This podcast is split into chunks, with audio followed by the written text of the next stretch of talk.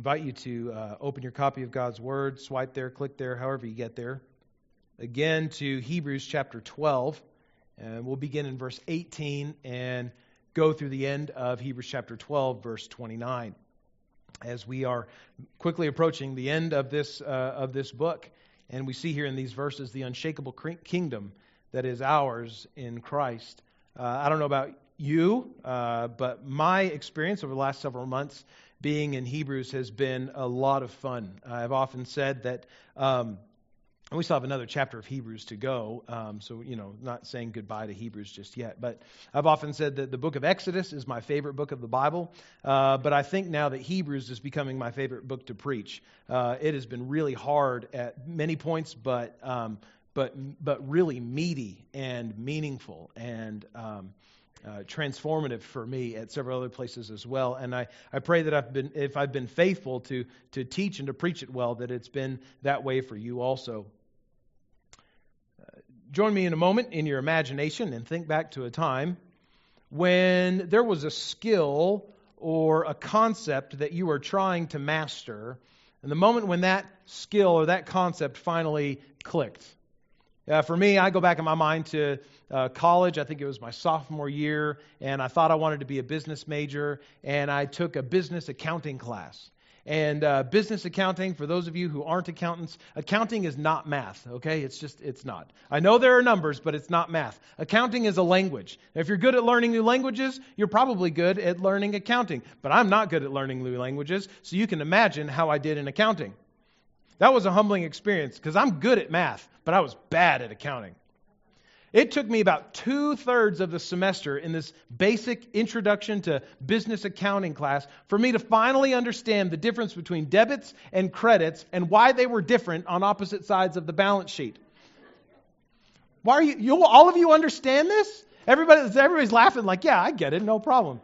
I'm the weird one. Okay, it took me 10 weeks to figure out why debits and credits are different things on opposite sides of the balance sheet, on your expense thing and on your assets allocation and all that. It was crazy. I didn't I, I, I struggled really hard in accounting until about 10, 11 weeks in to the class when finally something clicked. And, and this class that I thought was going to be the death of me uh, ended up being survivable. I wouldn't say I thrived, but, uh, but I made it through accounting because I finally, something just finally made, it made sense. I was able to understand it. Maybe it wasn't accounting for you. Maybe it was like learning to shoot a basketball.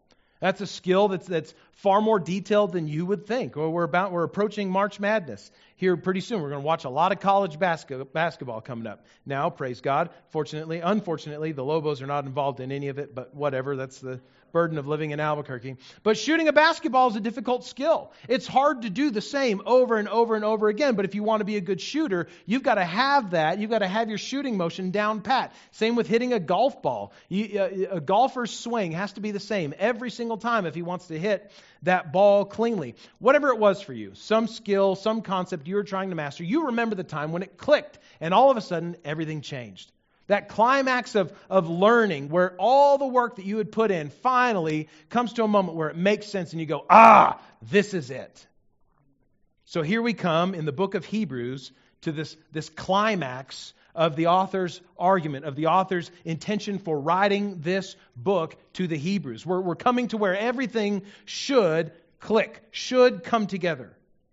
The point of realization that the author of Hebrews has been working toward all the way, the, the climactic understanding of the superiority of Jesus over all other things, the surpassing greatness of the realities that he brings believers to. This is where the author of Hebrews has been bringing us.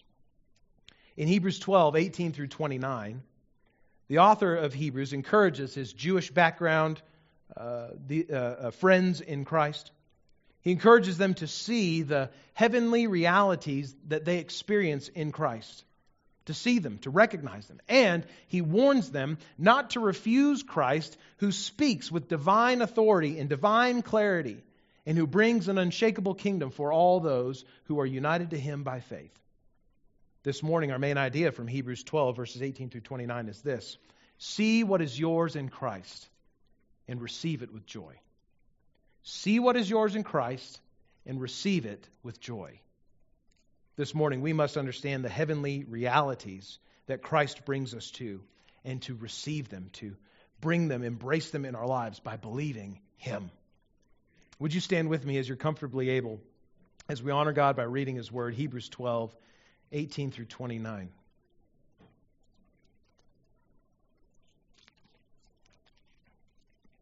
The author of Hebrews continues in the inspiration of the Holy Spirit, writing For you have not come to what may be touched a blazing fire, and darkness, and gloom, and a tempest, and the sound of a trumpet, and the voice whose words made the hearers beg that no further messages be spoken to them. For they could not endure the order that was given if even a beast touches the mountain, it shall be stoned.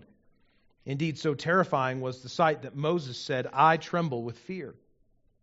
But you have come to Mount Zion and to the city of the living God, the heavenly Jerusalem, and to innumerable angels in festal gathering, and to the assembly of the firstborn who are enrolled in heaven, and to God, the judge of all, and to the spirits of the righteous made perfect, and to Jesus, the mediator of a new covenant, and to the sprinkled blood that speaks a better word than the blood of Abel.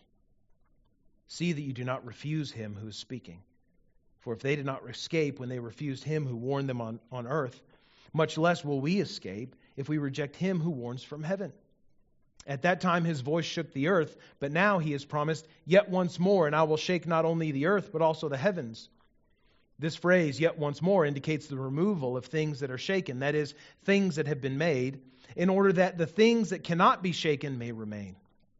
Therefore, let us be grateful for receiving a kingdom that cannot be shaken. And thus let us offer to God acceptable worship with reverence and awe, for our God is a consuming fire. This is the word of the Lord. You may be seated. See what is yours in Christ and receive it with joy. Verses 18 through 23 of our passage today have the, the first call to the Hebrews and to us as well. See what Christ offers. Recognize what Jesus stands to give to those who are in him. What he offers us is, as we see in verse 18, is not a mountain of fear. Jesus does not bring us to a mountain of fear. Now, these Uh, people, the Hebrews to whom he's writing, uh, uh, are Jewish by background and ethnicity. And they would have grown up knowing the Hebrew Bible, what we call the Old Testament, knowing especially the Torah, the first five books of the Old Testament Genesis, Exodus, Leviticus, Numbers, and Deuteronomy. And so, as the author of Hebrews describes the thing that they have come to, uh, which is not a, a, a, a, thing that can be touched blazing fire, darkness, gloom, tempest, sound of trumpet, so on and so on. As his readers are reading this, they are thinking back to Exodus chapter 19, verses 16 through 20, where just shortly after God had brought the Israelites out of slavery in Egypt, he brings them to Mount Sinai, where he will give to Moses, or to the people through Moses, the law. We read in Exodus chapter 19, verses 16 through 20, these words, this description. On the morning of the third day, there were thunders and lightnings and a thick cloud on the mountain, and a very loud trumpet blast, so that all the people in the camp trembled. Then Moses brought the people out of the camp to meet God and they, and they took their stand at the foot of the mountain. Now, Mount Sinai was wrapped in smoke because the Lord had descended on it in fire.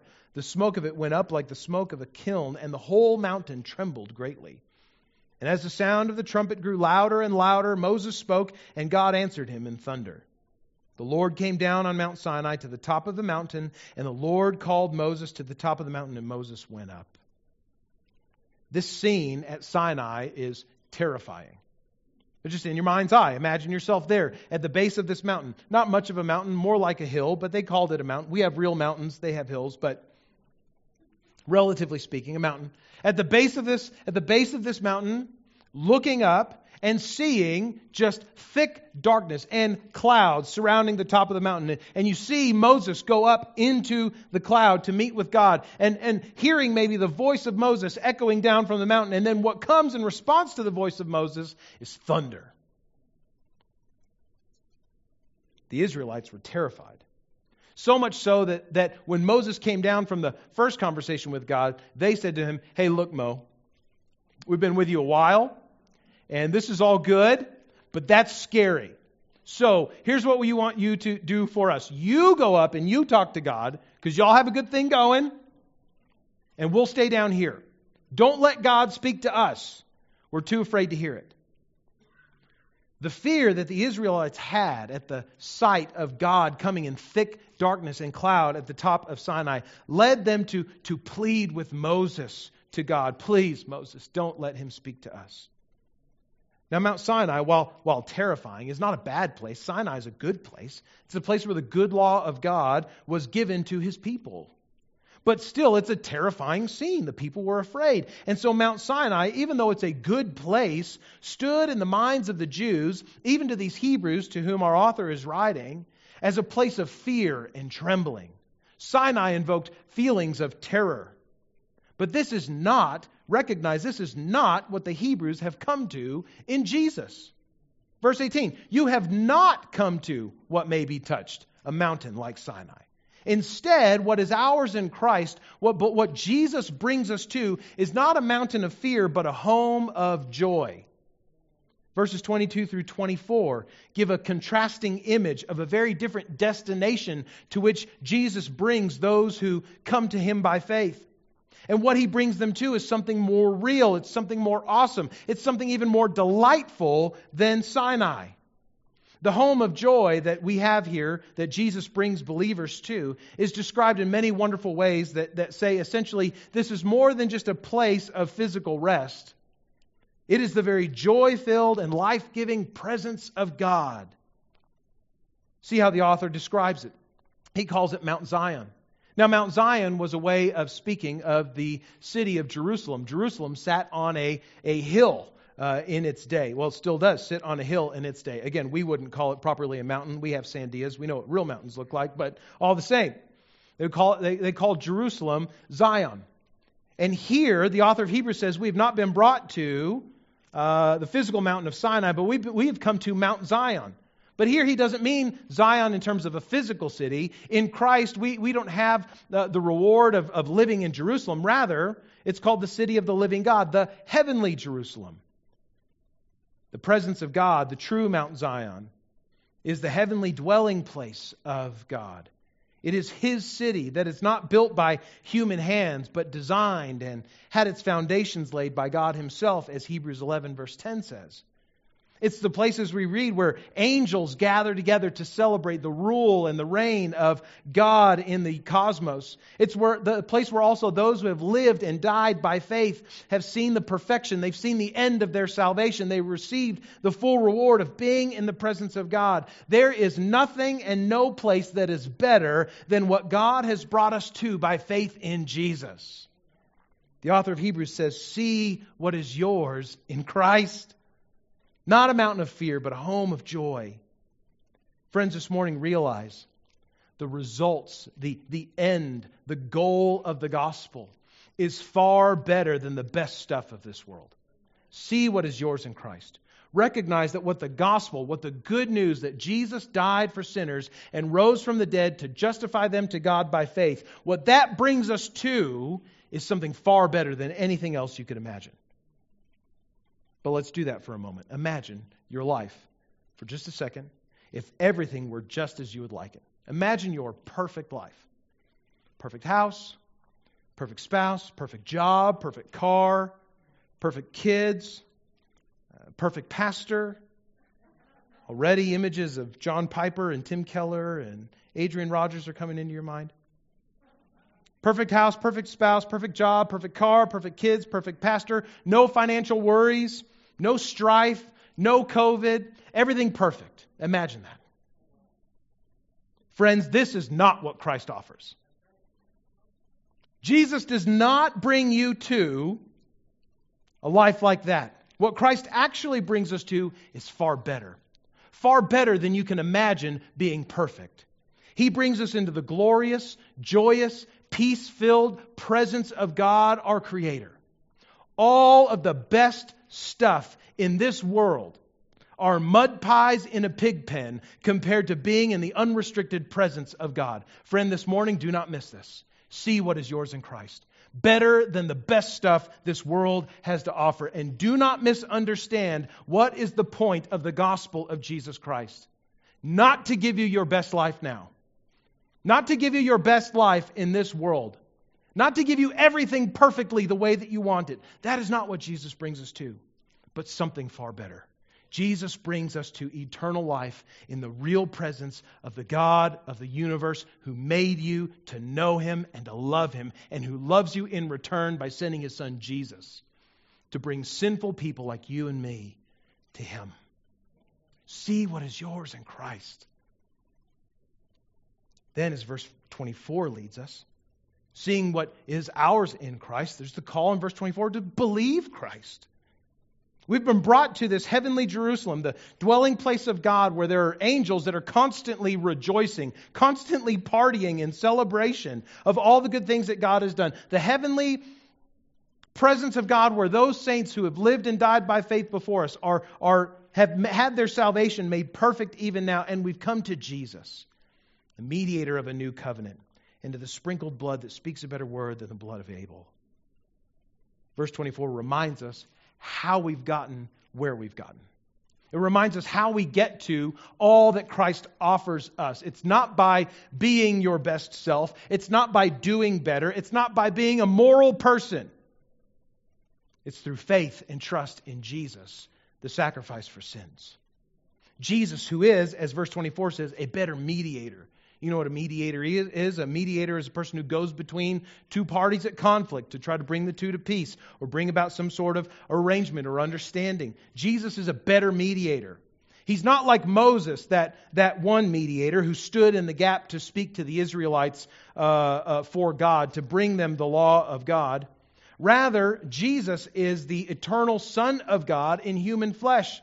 And this is the point of Hebrews uh, chapters 4 through 10, and, and, and the argument that the author has been making of the greater priesthood of Jesus.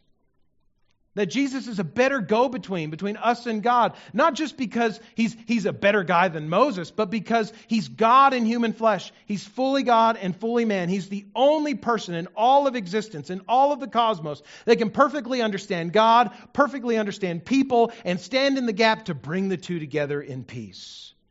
Paul says to young Timothy in 1 Timothy chapter 2, he says there's one God and one mediator between God and men, the man, Jesus Christ, who gave himself as a ransom for all, which is the testimony given at the proper time.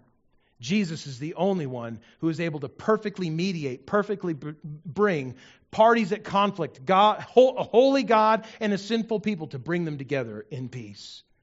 He's a better mediator too, not just because he's fully God and fully man, but because the relationship that he brings mankind and God to is better than the relationship brought by the law. The relationship that we have with God through Christ is one with unrestricted access to him. Now, think about the relationship that the law brought in Israel uh, that was uh, uh, practiced uh, around the temple for the most part. If people wanted to approach God, they had to bring a sacrifice, an animal sacrifice for sins, to a priest. The priest would offer the sacrifice in the temple.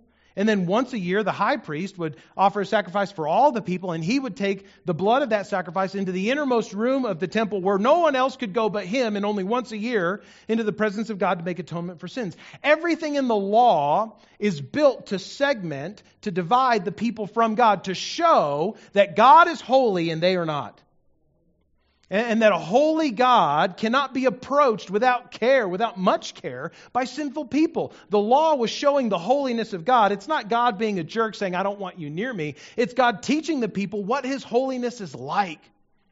But now in Jesus, we have a better mediator than those priests in the temple, because even those priests had to offer sacrifices for their own sins.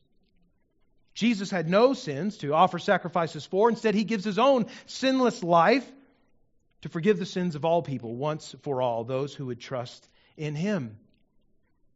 He's a better mediator because he brings us un- unrestricted access to God. And as we've already begun to say, he's a better sacrifice. Verse 24 is kind of funky, I'll be honest with you. He's a mediator of a new covenant. We're good with that, I think. And to the sprinkled blood that speaks a better word than the blood of Abel. If you know exactly what that means without any hesitation, exactly what verse 24 is saying there, um, and you were to raise your hand and say, Yes, I knew that, I'm not asking you to do that, I would say, Are you sure? This is a tricky verse, I'll just be honest. Abel is the brother of Cain, sons of Adam and Eve. Cain, in his anger, killed Abel in Genesis chapter 4, the first murder in all of Scripture, horrible, tragic event. And here, Jesus is being compared to Abel. In what sense? It seems that their blood is being compared. The sprinkled blood of Christ that speaks a better word than that of Abel. So what is the author of doing what is the author doing here? How is he comparing Jesus to Abel? Is he comparing Jesus' death to Abel's death? I don't think so. We go back to Genesis 4, we see that Abel does not die for sins. He doesn't die to rescue anyone, to redeem anybody. Abel dies because his brother goes into a, into a murderous rage and kills him. Rather, I think we're comparing not Jesus' death to Abel's death, but Jesus' sacrifice to Abel's sacrifice. In Hebrews chapter 11, verse 4, the author reminded us that Abel offered a better sacrifice by faith, and he was commended to God by it. You remember Abel's sacrifice was the first animal sacrifice given by a human to God recorded in Scripture. He offers the firstborn from among his flock. He was a shepherd. Cain, his brother, offered produce from the field. And God had favor on the faith filled, faithfully given sacrifice of Abel, and he did not have uh, uh, favor upon Cain's sacrifice. Cain gets mad, kills his brother. Abel offers a sacrifice, an animal sacrifice by faith, presumably a sacrifice for sins. Given with faith that God would receive it, that, that animal as a substitute for him. Compare that to Jesus' sacrifice. Sacrifice that is without stain, without blemish, without sin. His own life given in the place of sinners. His blood speaks a better word than the blood that Abel shed of that animal in Genesis. Hebrews chapter 10, verse 10 says, We've been sanctified, that is, we've been made holy, we've been made clean through the offering of the body of Jesus Christ once for all. Not year after year, not day after day, not sacrifice after sacrifice, once for all. Here's the point the first animal sacrifice for sins given by Abel was made in faith, and it was not a bad thing but it was limited in its ability to perfectly atone forever. The blood of Jesus Christ, the sacrifice of Jesus Christ, which is given once for all time, is a better sacrifice. And his blood speaks a better word. It gives a better commendation to God, not because it's done in faith, but because it's completed by the only perfectly faithful Son of God. Believe Jesus, the author of Hebrews says. He's the one who got you here. So this morning, I call you, friends, as you have seen the greater heavenly realities that Christ brings us to, you this morning believe Jesus. And if you haven't yet, be baptized.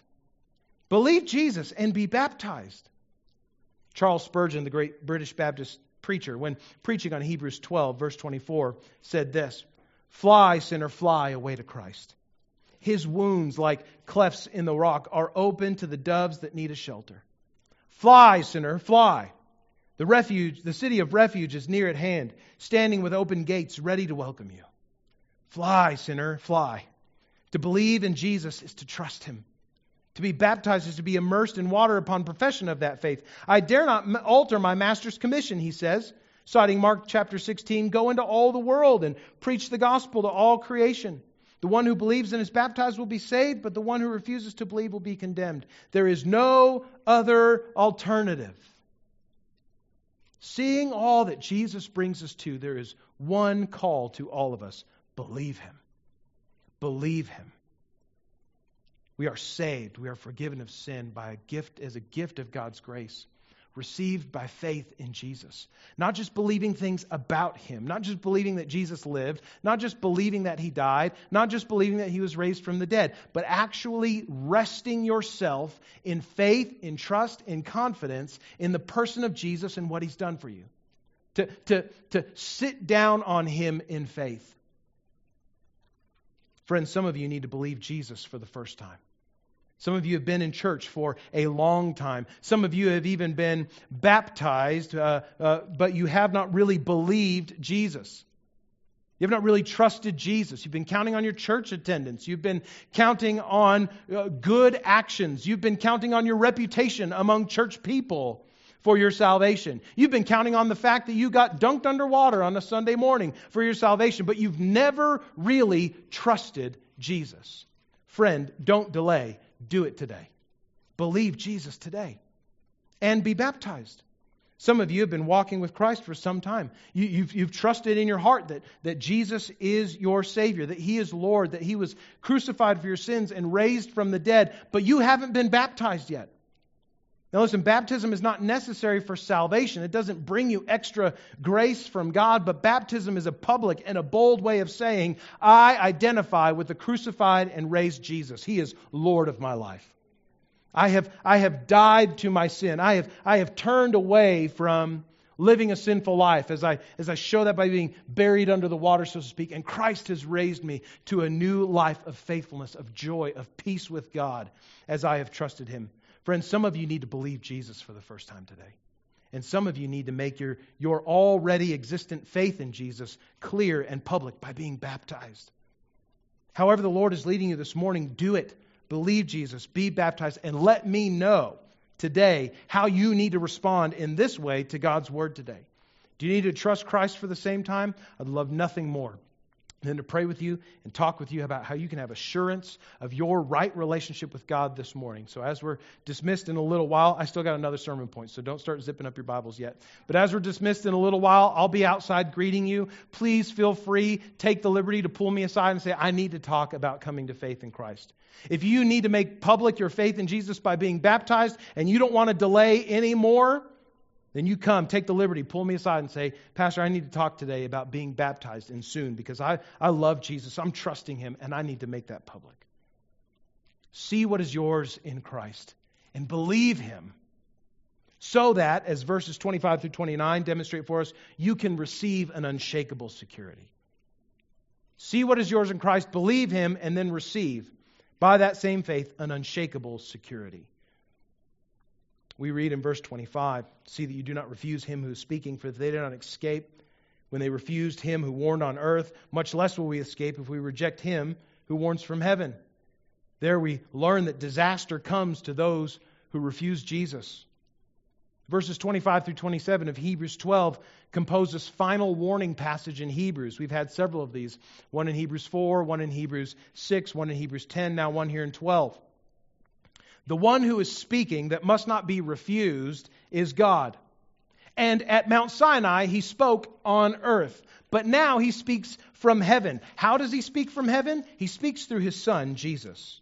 If you go back to the beginning of Hebrews, you read in the first two verses of Hebrews, chapter 1, verses 1 and 2. Long ago, at many times and in many ways, God spoke to our fathers by the prophets, like men, like men like Moses.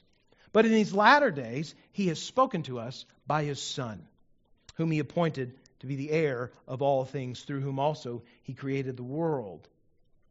The Israelites who heard God speak from Mount Sinai did not escape the judgment of God when they disobeyed the covenant regulations that God gave to them.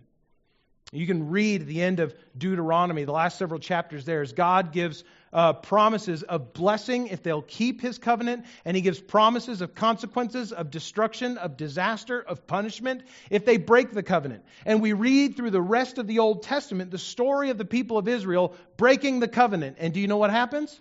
Everything that God promised would. The Israelites who heard God speak from Mount Sinai did not escape the judgment of God when they disobeyed those covenant regulations. And in the same way, but all the more serious, as the Son of God, Jesus the Christ, God in flesh, as he speaks a more authoritative word than that of the law or the prophets, it's not a contradictory one, but it's more authoritative because now it's the Son speaking.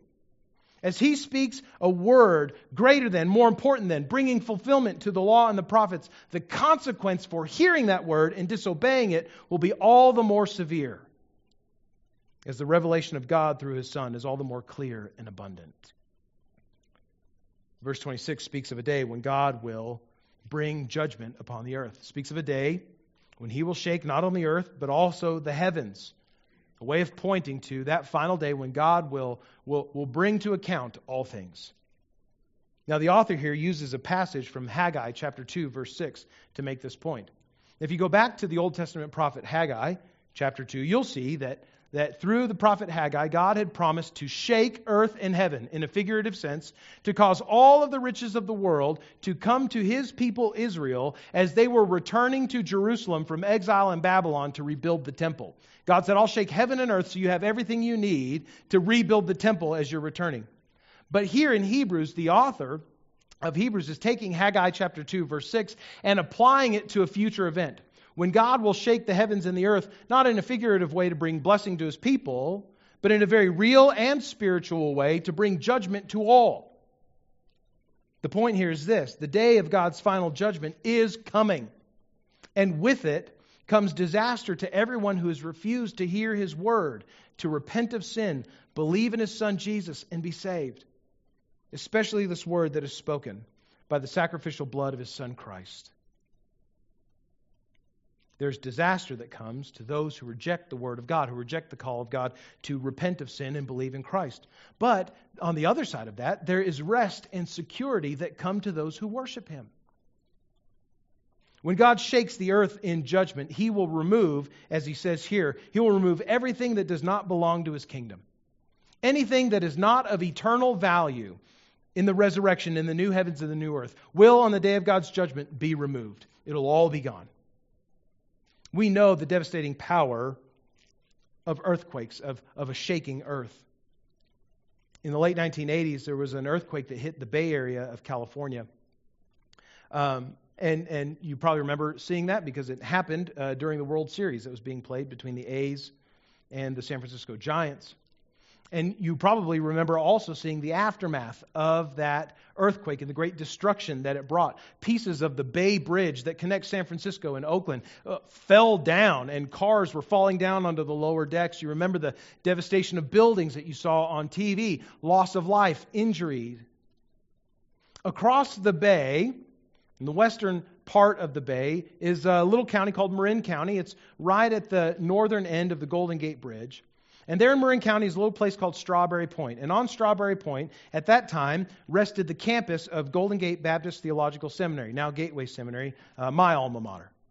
In 1989, the seminary had already been there in uh, Seminary Point, or Strawberry Point, for over 30 years. And in the middle of the earthquake in the, in the 1980s, those who were living on campus and, and working there on campus at the seminary felt a rumbling, felt a shaking, and when it stopped, they went back to work. There was no devastation. The walls didn't come tumbling down, the, the, the ceiling didn't collapse. And it's not true just for them, but it's true for many others who live in Marin County as well. Do you know why?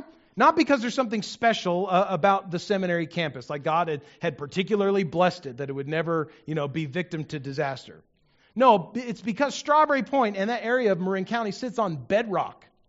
It doesn't sit on top of layers of sand and soil and dirt that have built over years and years and years of erosion and other things. It sits on bedrock. And so when earthquakes come, its foundation doesn't turn into water and slurry like sandy foundations do everywhere else. Its foundation is secure. So they felt a little rumbling, but nothing came a tumbling down. Let's see what I did there. We know the devastating effect of earthquakes, but we also know the importance of being rooted, of being grounded, of having a sure foundation. So the call to Hebrews here, in light of God's coming judgment, is to be grounded and to be dug into the bedrock of the kingdom of God, to come to that heavenly city that cannot be shaken, to gladly receive that unshakable dwelling place and the one who has built it with worship and joy as we come to Christ, our mediator and purifying sacrifice. Do you want to be sure footed on the day of God's judgment? Ground yourself in his kingdom by faith in Jesus Christ.